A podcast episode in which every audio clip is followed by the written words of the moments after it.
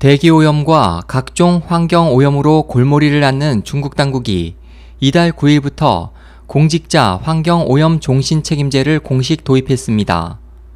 18일 중국 신화망은 중국 공산당 중앙판공청과 국무원 판공청이 최근 통지한 당정 지도자 간부의 생태 환경 훼손 책임 추궁에 관한 방법을 인용해 앞으로 생태 환경이 훼손되거나 오염될 경우 당정 관련 간부들이 계속 책임을 져야 한다면서 승진, 퇴임 시에도 마찬가지라고 보도했습니다.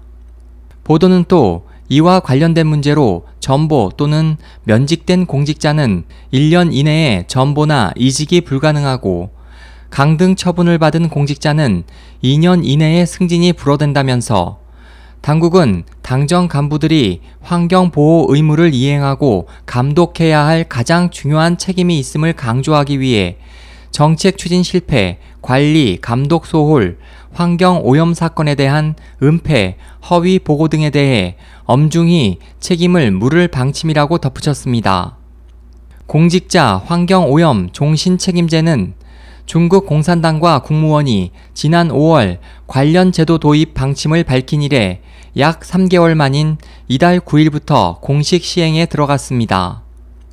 공직자 환경오염 종신 책임제란 중국 당국이 재임 중에 생태 환경 보호 의무를 소홀히 한 당정 간부들에게 퇴직 후에라도 끝까지 책임을 추궁하는 제도를 말합니다. SOH 희망지성 국제방송 홍승일이었습니다.